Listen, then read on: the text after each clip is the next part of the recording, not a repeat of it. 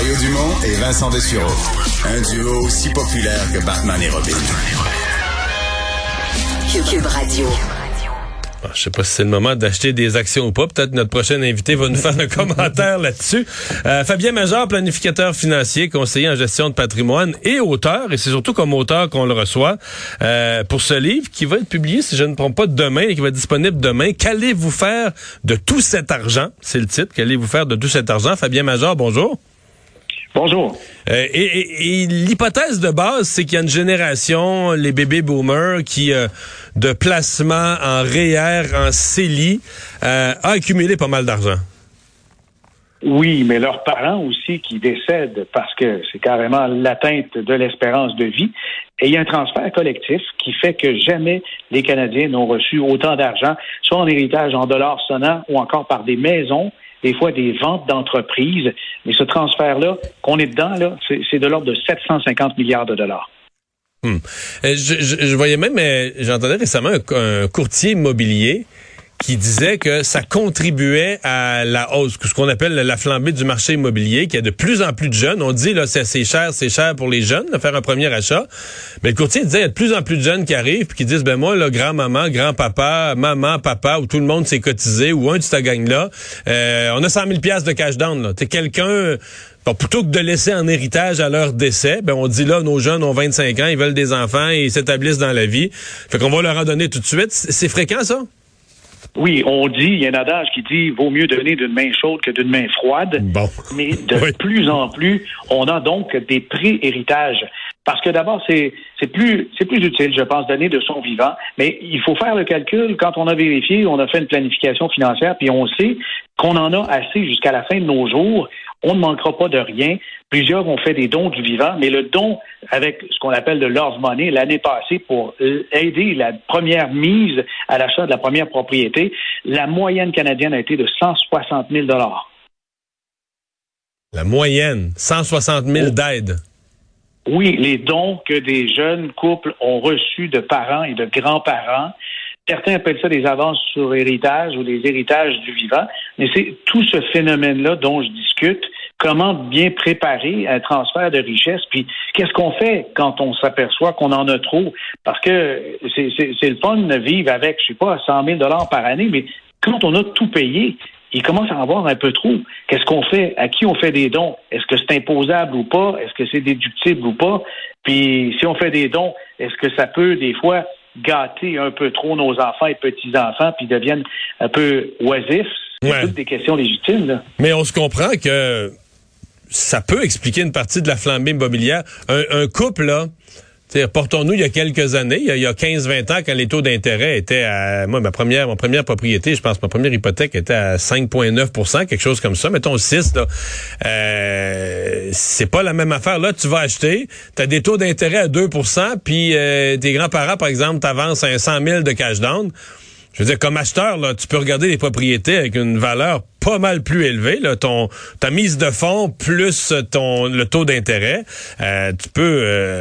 Si tu fais un revenu correct, tu commences ta carrière, tu fais un revenu correct, si tu as des bonnes études, tu peux regarder une maison de quelques centaines de milliers de dollars qui n'aurait pas été imaginable il y a quelques années à peine.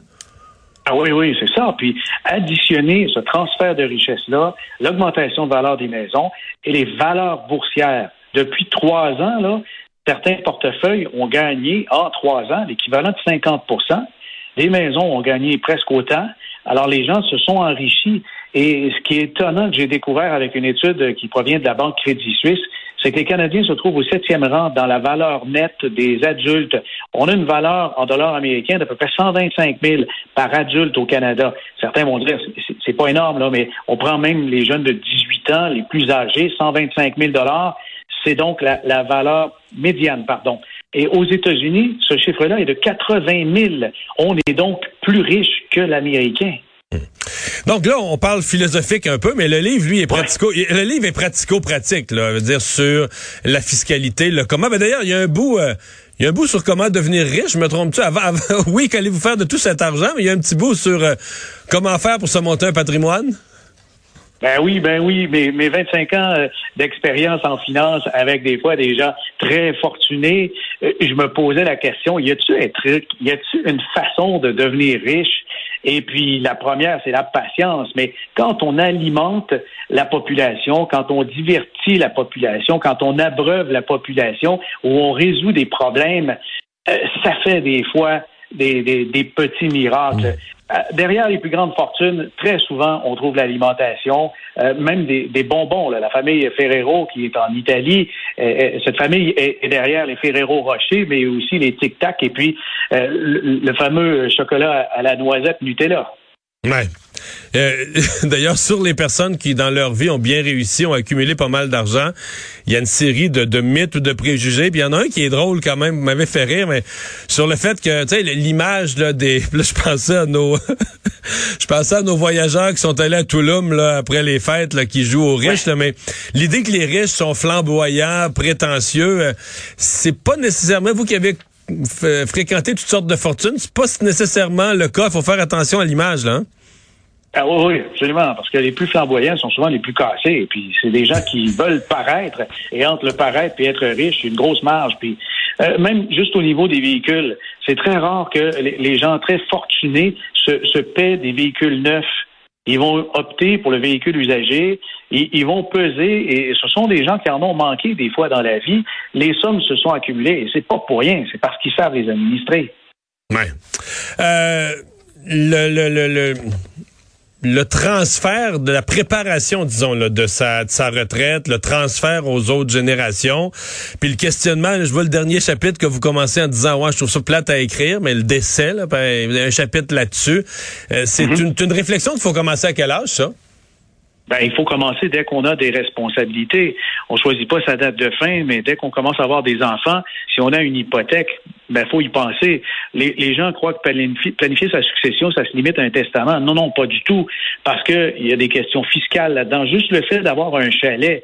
Peu de gens savent, mais une fois que les deux dans le couple sont décédés, le chalet est imposable dans les mains des enfants. C'est pas une résidence principale, là.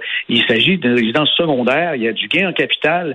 Dans les dernières années, il y a des montants formidables en impôts qui se sont accumulés et les héritiers doivent payer l'impôt. Sinon, ils sont obligés de faire des ventes de feu dans l'immobilier, là. Et c'est arrivé aussi récemment. Alors, il y a toute une grande réflexion. Qu'est-ce qu'on veut faire quand il en reste trop? Si on veut donner à des œuvres de charité, est-ce qu'il y a moyen de donner plus intelligemment? Des gens veulent abandonner leur police d'assurance-vie, mais ils pourraient continuer de payer leur police d'assurance-vie, mais comme bénéficiaire de nommer un organisme de charité. Il y a toutes sortes de réflexions et des fois des petits trucs comme ça que j'apporte au fil des pages. Alors, qu'allez-vous faire de tout cet argent? J'ai dit tout à l'heure que ça allait être disponible en librairie demain. Est-ce que je suis correct avec... C'est correct, c'est correct. Exactement ça. Bon, ben, ouais. Fabien Major, merci beaucoup. Je pense que ça va aider pas mal de gens. Des gens qui en ont trop, ma foi. Salut. Il y en a, puis ceux qui ont l'intention d'en avoir trop un jour. OK, bye.